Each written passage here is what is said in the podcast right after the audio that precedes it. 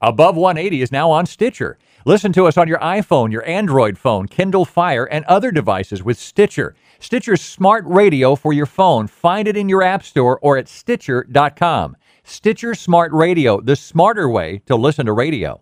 Now is the time to reinforce your bowling arsenal, and BowlerX.com is the online leader in price, service, and selection, with free insured shipping on every item we carry, including a complete line of Pro Shop supplies, as well as balls, bags, shoes, accessories, and more. Also, check out the large selection of closeout and discontinued items at a fraction of their original cost. BowlerX.com, your online bowling superstore, and proud sponsor of Above180.com. BowlerX.com, your online bowling equipment superstore, presents the Above180.com podcast. Tim Berg and Joey Serrar are ready to hit the lanes, approaching the issues that you, the bowler, want to know. From the latest equipment reviews, coaching, to drilling layouts and the stars of the PBA. Now, from Washington, D.C. and the Bowlers Pro Shop in Milwaukee, Wisconsin, here are your hosts, Tim Berg and Joey Serrar. Joining us today is Mark Miller. Mark is a freelance writer for uh, uh, numerous publications. He, he, writes on bowling and he does a lot of things in, involved in our bowling sport here. He's also author of the book America's Greatest Indoor Pastime Bowling. Mark, want to thank you for joining us today. Appreciate you guys having me. We'll start things off with a kind of an open-ended question here. Uh-huh. Uh, I mean, you've been involved with bowling and marketing and, and the perception of bowling for what 40 years now well, not quite, not quite that long, but pretty pretty close. Pretty close. Okay, so we all know the uh, intentions of our you know bowling leaders to change the perception of bowling in general. Mm-hmm. Uh, and I, and again, I've been involved in it with my pro shop since 1973, so going on 40 years. Do you think that that's a lost cause, or is it possible that the perception of bowling can be changed?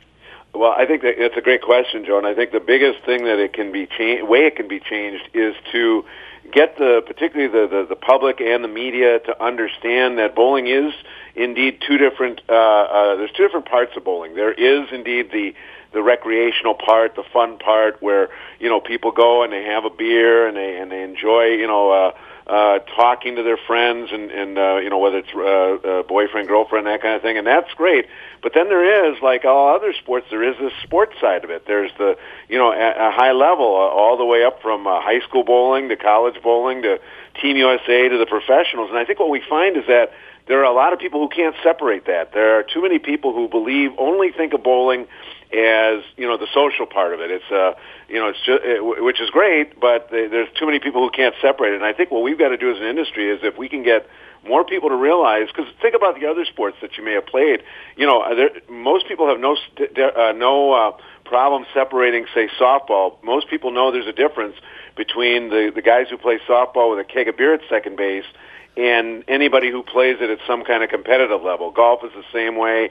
Tennis is the same way. Uh, you know, basically, I mean, uh, you look at volleyball or or you look at swimming. I mean, you know, there, there's uh, people can tell the difference between in swimming. Geez, if you're just out there in the pool, just goofing around with your bo- beach volleyball, and some kind of high level. So we've got to get it to where the the public in general, media and the and the and sponsors and the people who kind of pull the purse strings can get the difference between the two. And then I think once we do that, I think then we get a little more respect to uh, to you know kind of move us forward to where we want to go. Well, Mark, and to add to your point, I know uh, one of the uh, talking to Del Warren about some of his collegiate players and what he does with his uh, guys and gals of, of those teams is they have to spend two hours in, in the gym too. They have to spend mm-hmm. their gym yep. time, or they don't even get to bowl. They don't even get to lace them up and, and, and, and practice and bowl with the team. So there's a lot that goes into it. That, like you said, the perception is there. People don't understand that. You don't. It's it's our job, I think, to get that out to the folks. That's that's correct. Yeah, and you know, you look at down here in Texas where we've got the training center uh, you know, any, anybody who's been down here has seen some of that. I mean, there's, you know, uh, uh, USBC has a uh, uh, a sports uh, nutritionist, Nick Bohannon. They have uh, people on there. They have uh, uh, a weight room. They have the training down there. I think some of the other centers like Kegel does and and uh, Turbo's place up in Michigan and that kind of thing. So yeah, that's those things exist. It's just how do we, what can we do collectively as an industry to uh, to get the, the, the people who need to know that stuff that that does exist, and indeed as we know it, but they don't.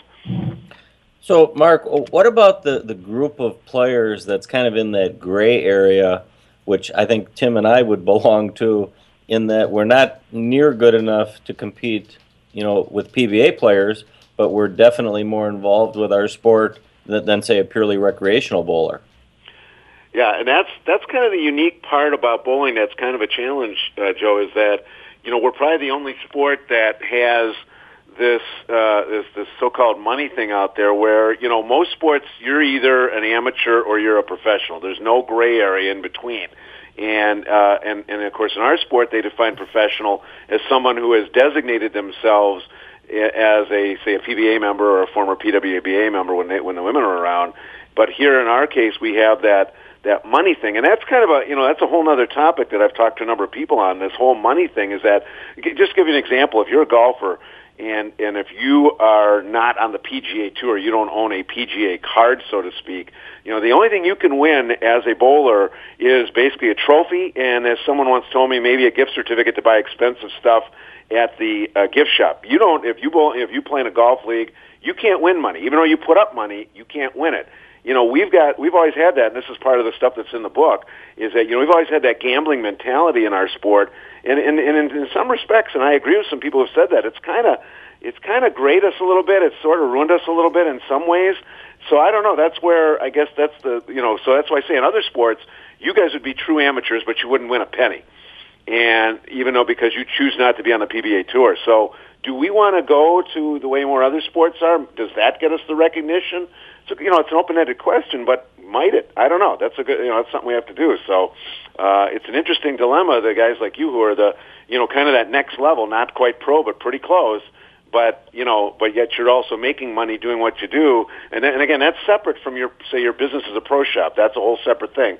This goes to your on lane stuff, and and how do we do that? So I don't know. There's there's a school of thought that says that changing that equation might also change our perception in the world. Well, Mark, you referenced your book, America's Greatest uh, Indoor Pastime Bowling. Talk about the, the thought behind the book and and uh, pe- where people can find it, and, and really why uh, why come out with a book on bowling. Yeah, well, what, uh, what where it started is uh, uh, the, the publisher is out of England. They're named Shire Books, and they had uh, they had done a lot of historical, nostalgia kind of books in England, and they decided they wanted to get into the U.S. So what they did is they uh, they hired a, an editor here in the U.S. out of the Chicago area. Told her they said find us some titles that uh, in the U.S. would be similar to what we have here. You know, these historical nostalgia stuff, and and I don't know if it's because she's from Chicago or what, but she thought of bowling. She contacted the bowling museum. The bowling museum contacted me to to do it, and I'd always wanted to do kind of a historical book, having worked at uh, ABC and USBC and and that for all, as long as I did, and. uh what I what I wanted to do is pattern it after uh, again being a baseball fan. A number of years ago, baseball came through. Uh, Joe, you may remember this when they were in Milwaukee for the All Star game ten years ago uh, they had a exhibit called Bowling or uh, Baseball as America, and what they did is they they tried to uh, tell the story of how baseball and America have a lot of relationship.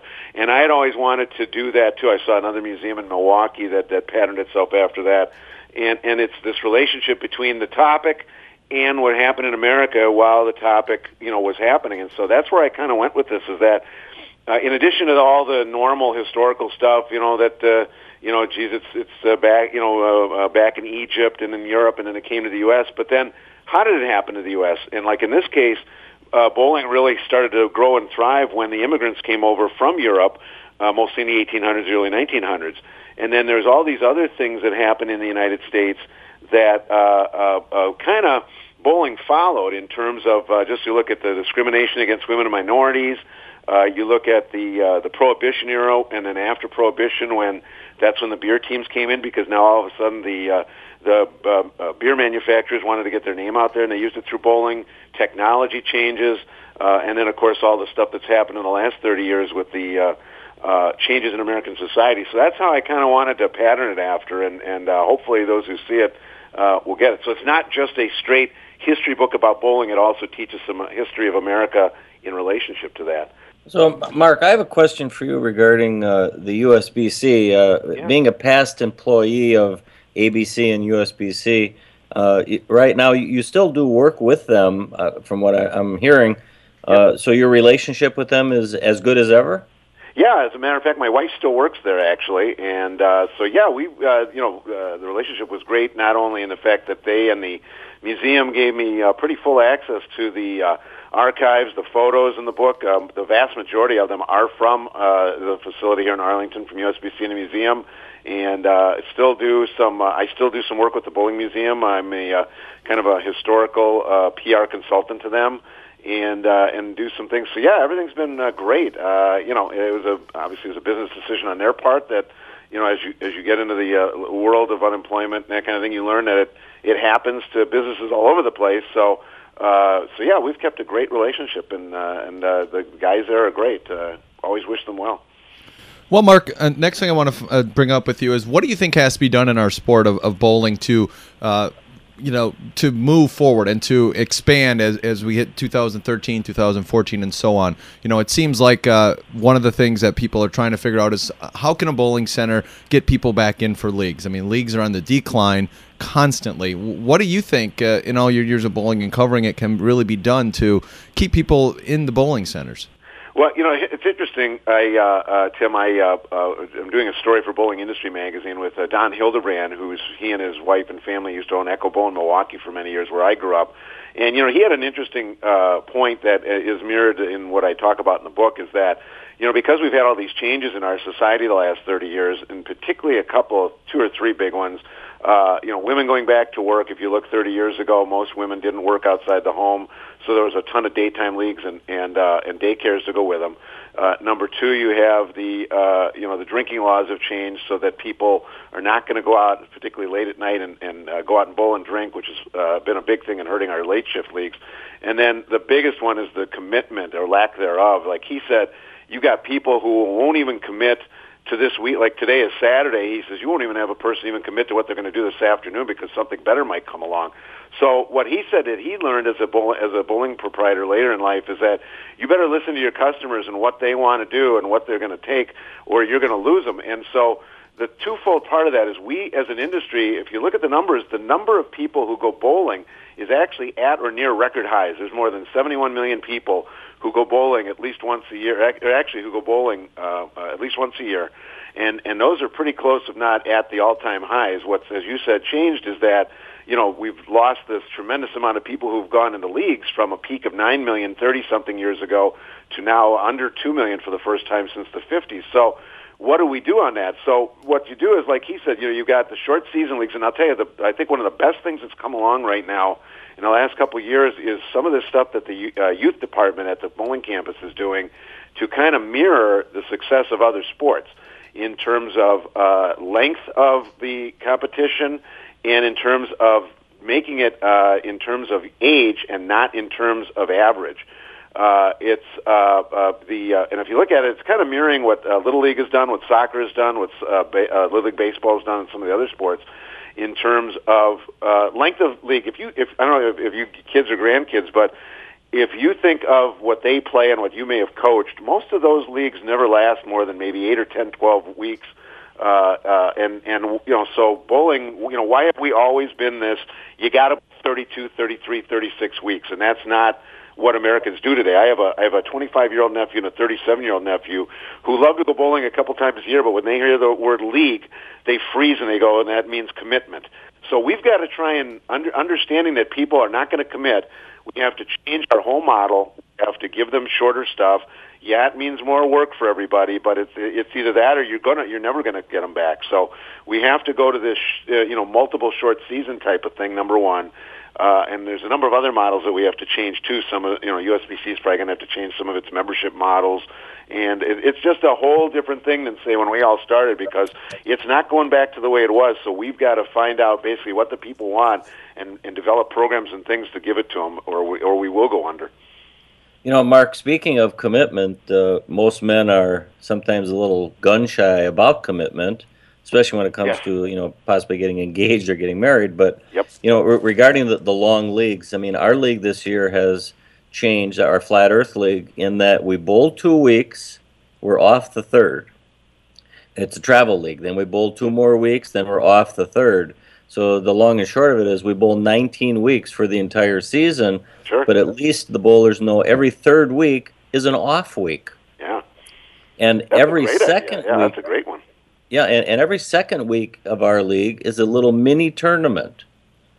Where, where the first week is just a kind of a practice, learn the pattern, learn learn the house, and then the second week's a little mini tournament where you can win, you know, 80 90 dollars for first place, 60 for second, 50. So instead of having a big year-end prize fund, it's every third week you're going to have a chance to win some of that money back. Yep. So it's a brand new concept. We're, we're just trying it out, and I'll tell you, the bowlers involved absolutely love it. And one of them, I think you probably know real well because you know her husband, Bill Vint. Uh, Lisa Vint is in our league. Oh, excellent. Excellent. So you, uh, you're, Eddie you're right. I think Eddie Bauer's still in that bowlers league. can't be afraid to try new things. Yeah. Yeah, Yeah, I didn't know if Eddie Bauer's still in that league. He used to be, I know, at one time. Uh, Eddie was years ago, but living down in Elkhorn, uh, it's, it's probably just a little too far of a drive. But and plus, he leaves Wisconsin during the winters and ends up down in Arizona. But no, I think that's a great idea. You ought to definitely. I would, uh, if you haven't yet, you may want to shoot that idea up to USBC and uh, uh, or down to USBC and let them know about that because I think that's a great idea. Uh, and I'd like to my one of the things that I see, and I would love to get your guys' thoughts on this. Mark is what about the fact of the the five person team being kind of the, the dinosaur, but going the way of the dinosaur? Um, you know, you talk about commitment and people not wanting to commit. Um, is is getting someone in a bowling center, maybe only doing a three or four person team where they know, okay, I'm committing this weekly, but it's only going to be an hour and a half you know, maybe two hours max where I can be in and out. Because I know for me, as someone, you know, and I know it's kind of the, the whole DC area and uh, always on the go and the model of that. But it's nice to know that okay, I'm only going to be in the bowling center for an hour and a half if I bowl a three team league, a three person league, as opposed to, you know, man, I'm spending three hours here for this five man team. Yeah, you know that's a, that's a great point, Tim, and I uh, um, I think that's exactly where a lot of them are. Uh, a lot of places are going now. I uh, I toured when I uh, I was on the tour of my book up to the Midwest uh, last month, and in talking to a lot of the proprietors on on the road, you know, between here and Wisconsin, Illinois, and all that, you don't you see very very few four player team, uh, excuse me, five player teams anymore, and I think it's for that exact reason you just mentioned is you know that time where you're looking at two and a half, sometimes three hours uh, for the five man team, and uh, as opposed to like you said, the hour and a half, two hours for three, four.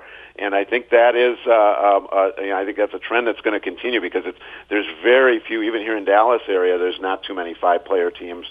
So uh, absolutely, that is one way to uh, to uh, definitely address that so-called time commitment type of uh, challenge, and uh, um, and I think that's going to just continue. I, I, I think you're going to see fewer and fewer five player teams uh, as time goes on.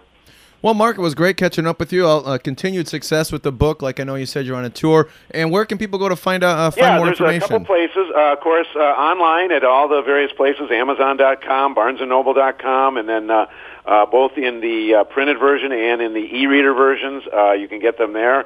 And then, uh, uh, the, you know, here at the Bowling Museum, if you're here in Texas, and they can also order from me if anybody wants a personalized copy. Uh, I can mail them one for twelve dollars here. If they can just email me, I'll give you my email address for it, uh, which is markmywordstexas at gmail dot com. Uh, M A R K M Y W O R D T E X A S at gmail dot com. Let me know their. Uh, uh, you know, I'll get with them. I'll give them my address here in Texas, and they can mail me a check. Uh, if anybody wants uh, a bunch of them, uh, we can arrange that too. In fact, I just talked to Don Hildebrand with the uh, state yesterday, and he's going to be ordering some. So uh, uh, we can get that taken care of too if you want more on the personalized side. Okay, Mark. Well, uh, again, continued success with the book. And for Tim Burke, Joe Sarar, Mark Miller, good luck and good bowling.